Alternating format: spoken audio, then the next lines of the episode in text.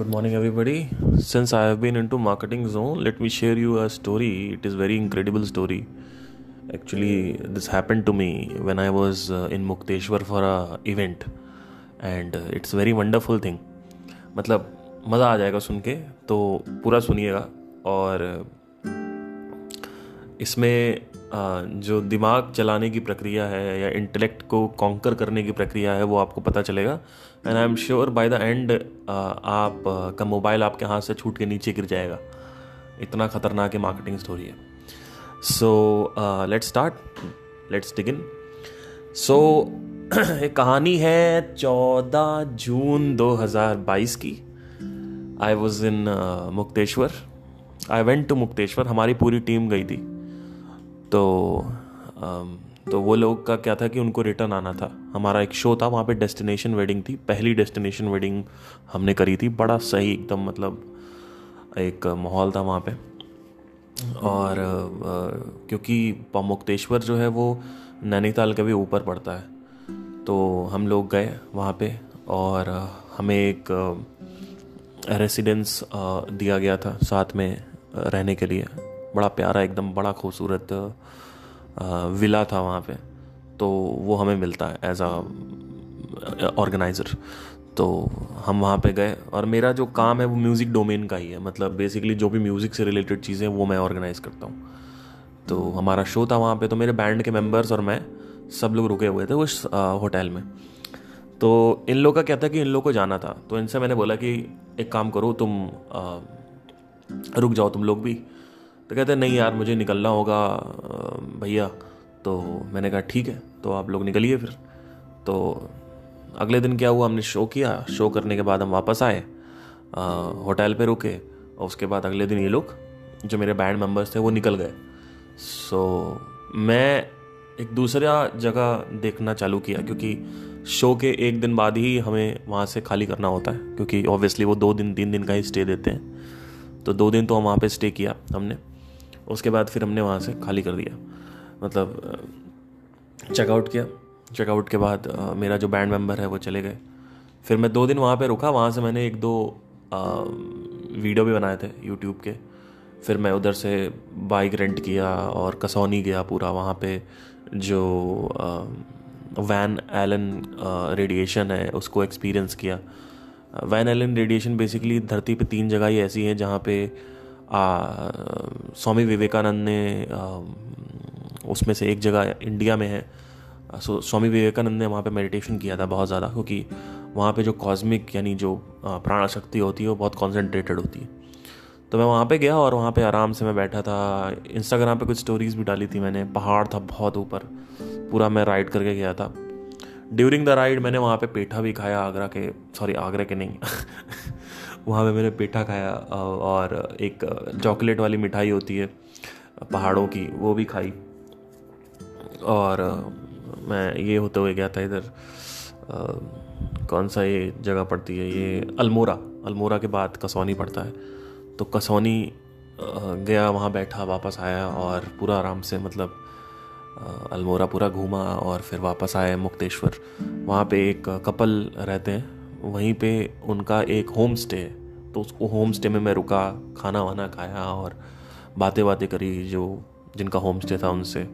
अकेले था और स्कूटी रेंट कर रखी थी, तो बढ़िया चल रहा था.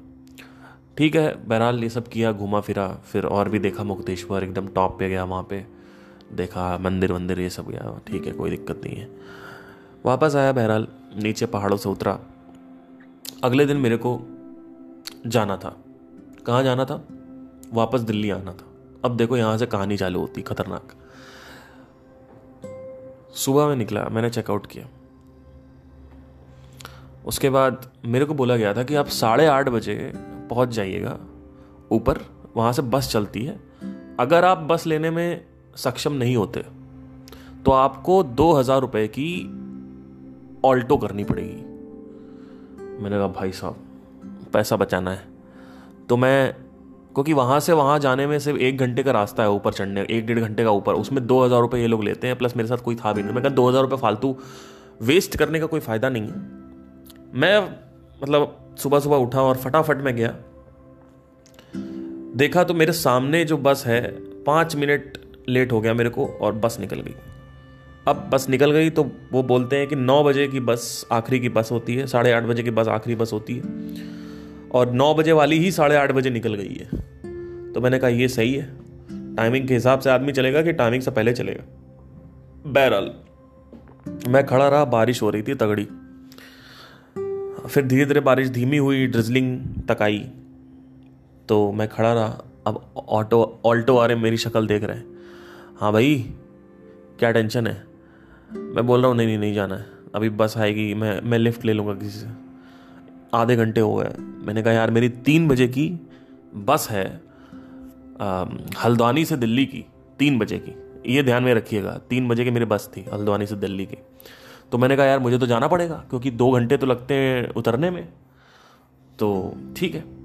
तो मैंने कहा कि ऑल्टो वाले से बात करी, वो बोलता दो हज़ार से एक रुपये कम नहीं होगा। मैंने कहा हाँ पता था। तो बैठ गए ऑल्टो में, बैठे, दो हज़ार रुपये वो वेस्ट हुए। नीचे आया हल्द्वानी में, जैसे ही मैं हल्द्वानी टच हुआ नीचे, बस की टिकट कैंसिल हो गई अपने आप। तो मतलब तीन बजे की मेरी बस की टिकट थी वो भी कैंसिल हो गई। मैंने कहा ये क्या हो गया भाई साहब, दिमाग खराब। अब शताब्दी जा रही थी तो मैं उतरा, मैंने दो हज़ार रुपये इनको दिए, मैं दौड़ के आया स्टेशन की तरफ, एंट्री करी स्टेशन में, भीड़ भीड़ आ रही थी, सबको हटाया लेफ्ट राइट हाथों से। उसके बाद सामने निकल रहा था, सफ़ेद गेट था, सफ़ेद गेट से कुछ लोग आ रहे थे, उनको हटाया। और जैसे मैं दौड़ते हुए पहुँचा शाहरुख खान की तरह, एक बैग हाथ में हाथ में लिए हुए, सामने टीटी खड़ा था। टीटी ने ये बोला कि शताब्दी तो पूरी बुक्ड है, तो आप एक काम करो चार्ट बनने तक वेट करो। तो मैंने कहा ठीक है, चार्ट बनने तक मैं वेट करता हूँ। चार्ट बनने तक मैंने वेट किया।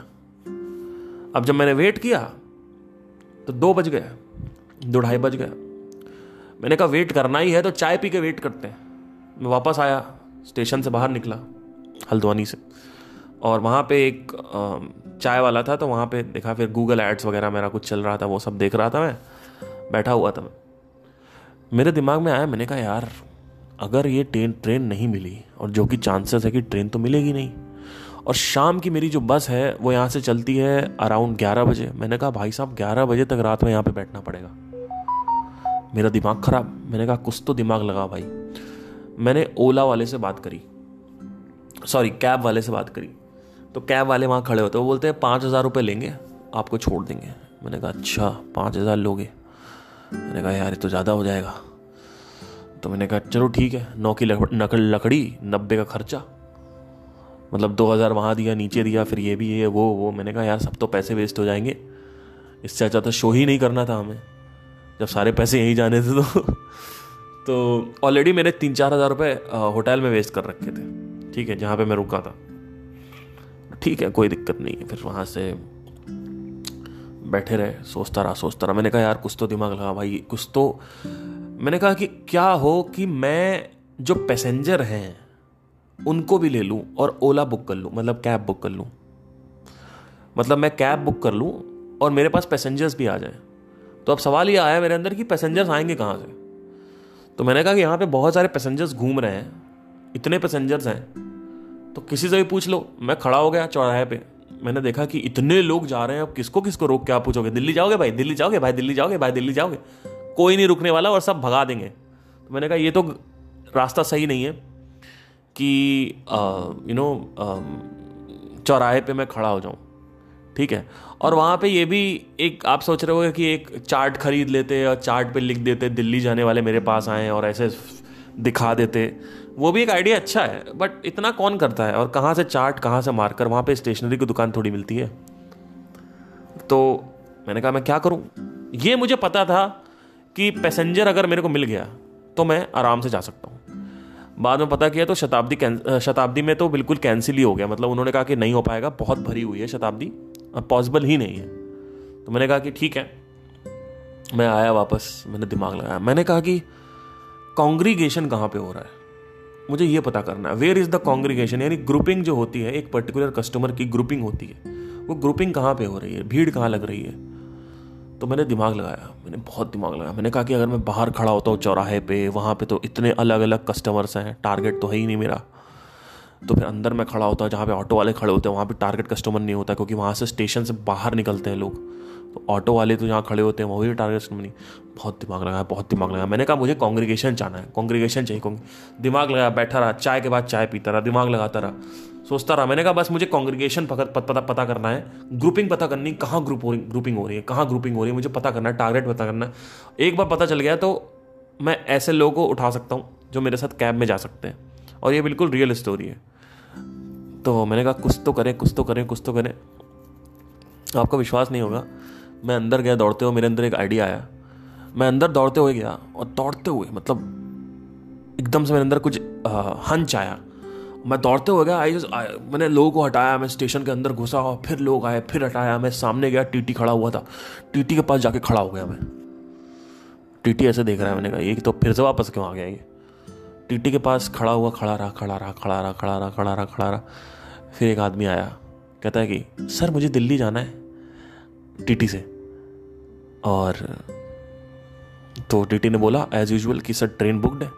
तो वो आदमी कहता अच्छा ठीक है सॉरी सर, ऐसा करके जग गया। मैंने कहा इधर आओ इधर आओ। तो बोलता है कि क्या हुआ। मैंने कहा देखो मैं और आप चलेंगे, पाँच हज़ार रुपये की टिकट है, ढाई ढाई हज़ार ले लेते हैं। कहता नहीं ढाई सौ ढाई सौ ढाई सौ कौन देगा, बारह बारह सौ रुपये की तो आप यहाँ पे तत्काल मिल रही है, अब ढाई। तो मैंने कहा ठीक है मत करो। तो वो चला गया। फिर वो देखता रहा दूर से खड़े होकर, वो देखता रहा कि भाई कोई ऑप्शन तो है नहीं और कोई टेंशन भी नहीं है। तो फिर देखता रहा मेरे को वो दूर से खड़े होके। ठीक है, इतनी देर में एक कपल मेरे पीछे आया और उसने मेरे को टैप किया। कहता आप क्या दिल्ली जा रहे हैं क्या गाड़ी से। मैंने कहा हाँ मैं दिल्ली जा रहा हूँ, बताइए क्या हो गया। कहते हैं कि अरे हम मैं, मैं और मेरी वाइफ है, मेरे को भी ले चलिए। अब देखो कस्टमर जब बहुत ज़्यादा परेशान होता है ना तो वो पैसा नहीं दिखता फिर, है ना। जब इमरजेंसी होती है तो उस वक्त जो फनल के नीचे सबसे नीचे लोग होते हैं, उस वक्त आदमी कितना भी पैसा देने के लिए रेडी होता है, मतलब डबल देने के लिए रेडी होता है, कितना भी नहीं कह सकते हैं, डबल देने के लिए रेडी होता है। जब कहीं जाने का ऑप्शन ही नहीं है, रात में बस पकड़नी पड़ेगी तो क्या फ़ायदा। ठीक है, तो और बस भी पता नहीं क्या बुक ही हो, तो दो तीन तो बस उसमें बुक थी जो शाम की बस थी। तो कपल ने मेरे को बोला कि, मैंने कहा देखिए आप लोग दो लोग हैं ना, ठीक है डन। कहते कितना होगा। मैंने कहा देखिए पाँच हज़ार है, पाँच हज़ार में मेरी बात हुई है कैब से। इतनी देर में जो आदमी को मेरे को मेरे को पहले से घूर रहा था वो वापस आ गया जो मेरे से पूछ के गया था सबसे पहले, वो वापस आ गया था। हाँ अब तो दो लोग हो गए, अब तो मैं भी चलूँगा। मैंने कहा अच्छा। कहता है कि चलो ठीक है। मैंने कहा डन करो। कहता है कि आपको कैब करने की ज़रूरत नहीं है, मेरी इन, मैं मैं यहीं का हल्द्वानी का रहने वाला हूँ भाई साहब, और मैं दो मिनट में जाता हूँ, मैं अपनी बलेरो लेके आ जाता हूँ। मैंने कहा आपकी बलेरो कहाँ खड़ी है। बोलते बलेरो ये खड़ी हुई है जस्ट स्टेशन के पास। मैंने कहा कितनी देर में आओगे आप। कहते दो मिनट में आओ। दो पाँच मिनट लगेगा मुझे, बस यहाँ से ऑटो से जाना मुझे, आप लोग मेरे को मिलो। तो मैं तो हम तीनों गए एक स्टेशन पे, मतलब सॉरी एक चौराहे पे, चौराहे पे हम वहाँ पे मिले। उससे वो बलेरो लेके आया अपनी, बलिनो बलेरो क्या बोलते हैं, आई थिंक बलिनो बोलते हैं। तो बलिनो लेके आया, मैं बैठा आगे और पेट्रोल वेट्रोल डलाया। सबका जो पैसा आया वो आया बारह सौ रुपये, और शताब्दी में जो था वो चौदह सौ लग रहा था। तो बारह सौ रुपये में बुद्धि लगा के मैं हल्द्वानी से इधर पहुंच गया। अब ये कैसे हो पाया, ये हो पाया क्योंकि मैं बहुत ज़्यादा इन डेप्थ हूँ इसमें मार्केटिंग में। मार्केटिंग का सिंपल सा रूल है, जहाँ पे कांग्रीगेशन हो रहा है वहाँ पे आपको हुक मारना पड़ता है, और वहाँ पे आप हुक मारोगे तो दो चीज़ें होंगी, या तो लोग इंटरेस्टेड होंगे, कन्वर्ट कन्वर्जन में नहीं आएंगे अभी, मतलब कन्वर्ट नहीं होंगे। पर हल्द्वानी में उस वक्त लोग इमरजेंसी सिचुएशन में थे, यानी फनल के सबसे नीचे थे, और वहाँ से मैंने बारह सौ रुपये कमाए। मतलब बारह सौ रुपये मैंने अपने इन्वेस्ट किए, मैंने कमाया कुछ नहीं। लेकिन मैं अब जो बताने जा रहा हूँ वो सुनो।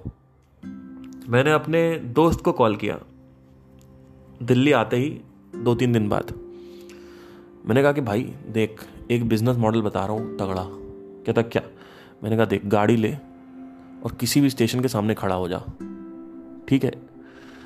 वहाँ पे जब ट्रेनें बुक हो जाती हैं, स्पेशली ऐसी जगह खड़ा हो जहाँ पे ट्रेनें एक या दो हों।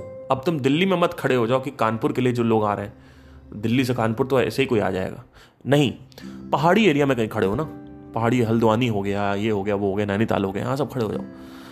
और नैनीताल में नहीं, बट जहाँ पे रेलवे स्टेशन है वहाँ पे खड़े हो जाओ। और वहाँ पे खड़े होके आप काम करो कि बारह सौ मत चार्ज करो, आप सबसे चार्ज करो दो दो हज़ार रुपये। अब आप कहो दो हज़ार क्यों देगा कोई?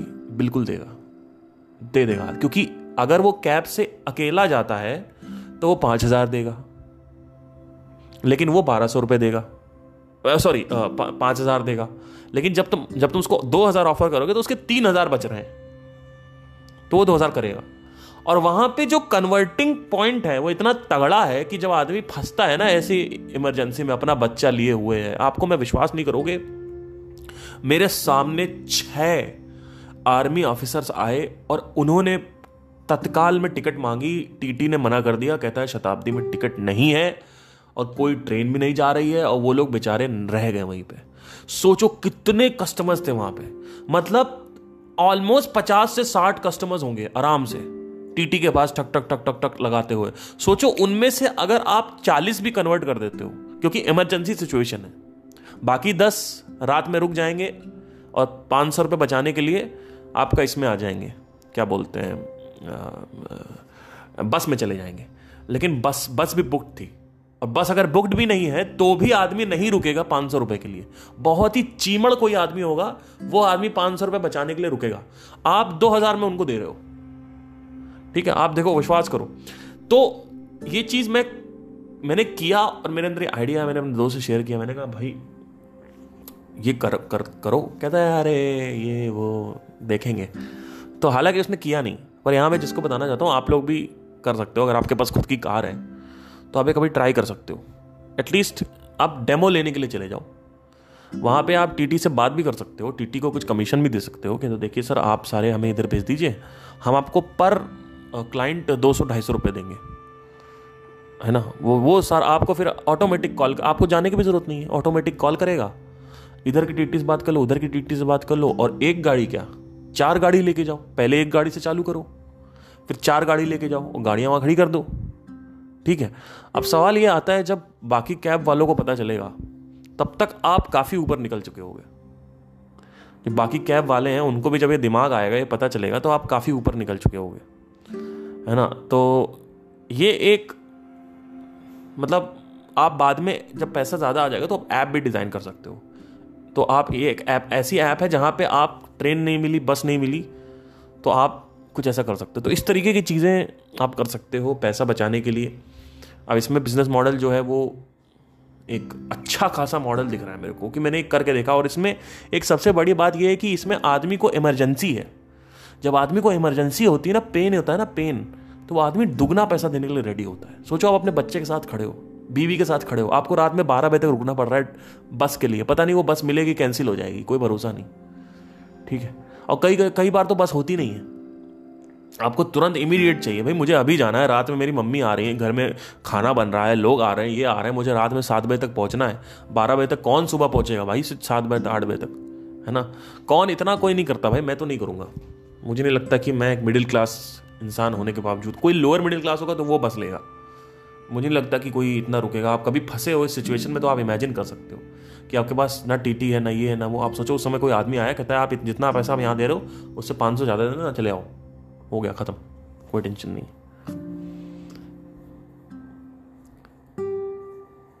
तो ये मेरी कहानी थी जो मुझे जब मैंने बताया आके लोगों को तो काफी शॉक शॉक थे लोग। तो मेरे को एक मतलब कहीं ना कहीं मुझे भी एक बड़ी अच्छी सी वाइब्स आ रही थी, क्योंकि मैं भी पीछे जो कस्टमर्स बैठे हुए थे उनको बता रहा था कार में कि आज मैंने ये किया, कहते हैं अच्छा ऐसे किया आपने, मैंने कहा हाँ मैं, तो उनको इतना को वो नहीं लगा, लेकिन ये तो उनको इम्प्रेशन तो अच्छा पड़ गया होगा कि आम, कि एक आदमी क्या सोच रहा है, कैसे सोच रहा है।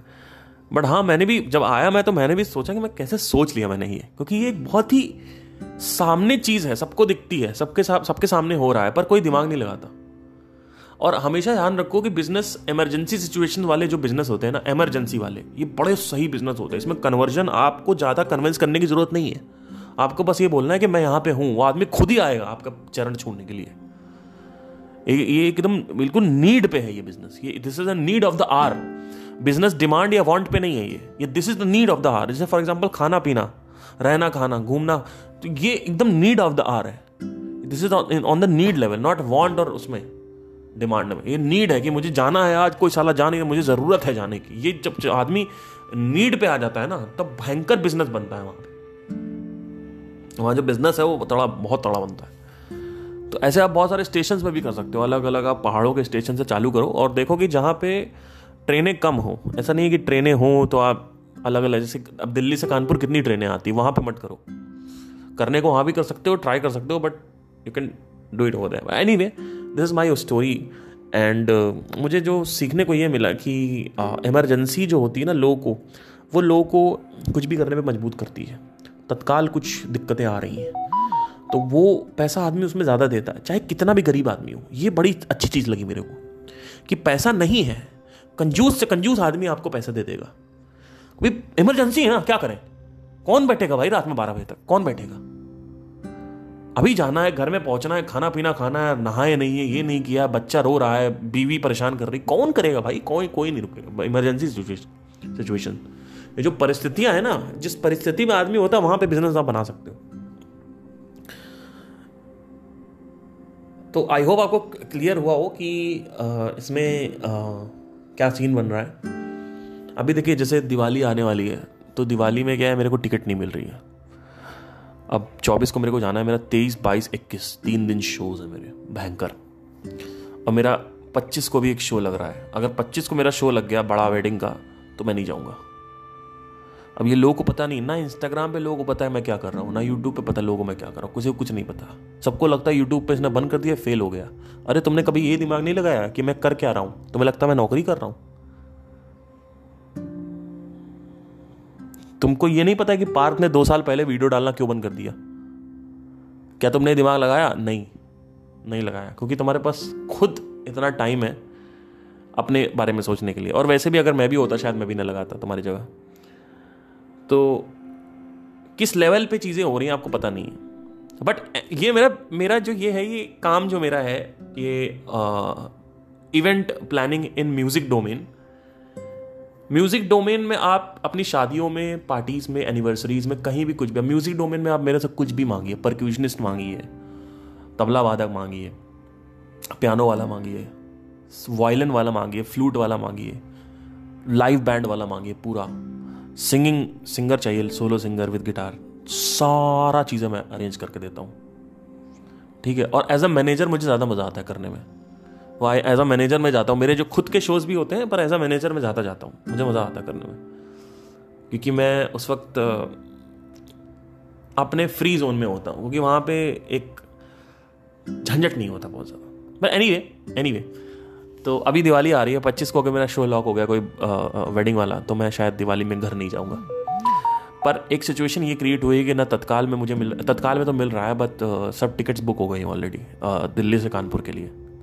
ठीक है। अब सुनिए ध्यान से, मुझे क्या करना है ऐसे सिचुएशन पे। मैंने अपना ओला का वो देखा कितना है, दस हज़ार रुपये की ओला है। It's ten thousand rupees. ठीक है, दस हज़ार रुपये की ओला है, आप विश्वास नहीं करेंगे। यहाँ से कानपुर के लिए मुझे क्या करना है, मुझे फेसबुक एड्स रन करने हैं। ये बताऊँगा आसपास जो लोकल एरिया है वहाँ पे, और मैं बोलूँगा कि मैं कानपुर जा रहा हूँ, मेरे साथ कोई अगर कार में आना चाहे तो आ सकता है। सबके पास वो मैसेज पहुँचेगा और वहाँ पे टारगेटिंग में मैं लगा दूँगा कानपुर। तो जो भी लोग कानपुर में इंटरेस्टेड हो उनके पास ही पहुँचेगा सिर्फ। तो कानपुर वाला लगा दूँगा, और जैसे मैं कानपुर का लगाऊँगा वहाँ पर मेरे पास मैसेज आएगा, हाँ मैं जा रहा हूँ। क्योंकि अभी सब बुक हो गई है ट्रेनें और बसें, बसें तो हैं बट ट्रेनें बुक हो गई हैं, तो उनको मैं लेके जा सकता हूँ दो ढाई तीन हज़ार में। अब आप कहोगे भाई एक हज़ार में तो यहाँ से कानपुर के लिए बस में जाते हैं लोग, कैसे होगा? देखो, बहुत सारे लोग होंगे जो तीन बजे फ्री होंगे उस दिन, सुबह चौबीस तारीख को सुबह तीन बजे फ्री होंगे, सुबह छः बजे फ्री होंगे, रात की शिफ्ट होगी और निकलना होगा। ऐसे लोगों को टारगेट करना है जिनकी इमरजेंसी सिचुएशन है, जो सुबह जाना चाहते हैं। और ऐसे लोगों को भी टारगेट करना है जिनको यू नो घर पहुंचना है, कानपुर जाना ही जाना है। तो एक इमरजेंसी सिचुएशन क्रिएट हो रही है। इस सिचुएशन में मुझे बस मैसेज पहुंचाना है अपना, और सिर्फ मैसेज पहुंचा के काम हो जाता है। लेकिन ऐसे भी बहुत सारे कस्टमर्स हैं जिनको मैसेज पहुंचाओ और वो हाथ खड़ा कर देंगे बट वो कन्वर्ट नहीं होंगे। वो कस्टमर्स अलग है, उनको अलग तरीके से ट्रीट किया जाता है। उनकी जो बाइंग जर्नी है वो अभी ख़त्म हुई है, अभी मतलब आ रही है एंड पे। मतलब देखो क्या होता है कि हम पहले हमें कोई फ़ोन खरीदना होता है, हम फ़ोन पहले रिसर्च करते हैं, कंसीडर करते हैं, पचास चीज़ें देखते हैं, फिर एक डेढ़ महीने बाद हम फ़ोन खरीदते हैं। ठीक है, हम बाइक लेते हैं तो पचास बाइकें देखते हैं, उसको हम कंसीडरेशन बोलते हैं, कंपेयर करते हैं एक दूसरे से, उसका इंजन क्या है, ये क्या है, वो क्या है, सी सी ये वो ये, उसमें ये डिस्क आगे पीछे है कि नहीं है, ये नहीं है, वो नहीं है, बहुत सारी चीज़ें। ठीक है, हम देखते हैं पिलियन बैठा सकते कि नहीं बैठा सकते हैं, ये नहीं कर सकते, वो नहीं कर सकते, रीसेल वैल्यू क्या है, ये वो। हम उसके बाद आते हैं आखिरी में, और जब वो जहाँ पे वो आता है उसको बोलते हैं कन्वर्जन जोन। कन्वर्जन जोन में हम एंटर ही होते हैं चार पांच महीने बाद, दो महीने बाद, तीन महीने बाद। लेकिन ध्यान देखो, अगर आपको ट्रेन नहीं मिल रही है तो आप ऑलरेडी कन्वर्जन जोन में हो। मतलब वहां पे जो कस्टमर्स हैं वो कन्वर्जन जोन में है, वहां पे आप ऑलरेडी उठा सकते हो। आप उठाओगे, आपको तुरंत कन्वर्ट हो जाएंगे, वहां पे आपको ज्यादा कन्विंस करने की जरूरत नहीं है। तो वो एक तरीका अच्छा है, एक वो है। तो ऐसे दिवाली पे आपने मैसेज पहुंचा दिया, दस हजार की ओला है मान लीजिए। अगर मान लीजिए चार लोग भी आपके साथ चले गए तो आपने डिवाइड कर लिया दस हज़ार को, कितना हो गया, आई थिंक ढाई ढाई हो गया, ढाई हज़ार रुपये। अब आप कहोगे ढाई हज़ार कौन देगा, एक हज़ार से आदमी बस से चला जाएगा। नहीं, वो लोग जाएंगे जिनको रात में जाना है दस बजे। ऐसे भी लोग हैं जिनको तीन बजे जाना है, चार बजे जाना है, छः बजे जाना है, समझ रहे हो। तो ये होता है, तो ऐसे भी लोग पकड़ सकते हो। लेकिन चलाना कब है ऐड, जब आप चार दिन पहले चलाओ ऐड, जब सब बुक हो गया हो तब चलाओ। अभी सारी बसें भी बुक हो जाएंगी चार दिन पहले, कुछ बस बस नहीं मिलेगा दिवाली में। ठीक है, तो आई होप हमको क्लियर हुआ हो, आज की जो स्टोरी में मज़ा आया हो। तो कॉन्ग्रीगेशन कहाँ हो रहा है, कॉन्ग्रीगेशन कहाँ हो रहा है और कितनी इमरजेंसी है कस्टमर को, ये होता है तरीका।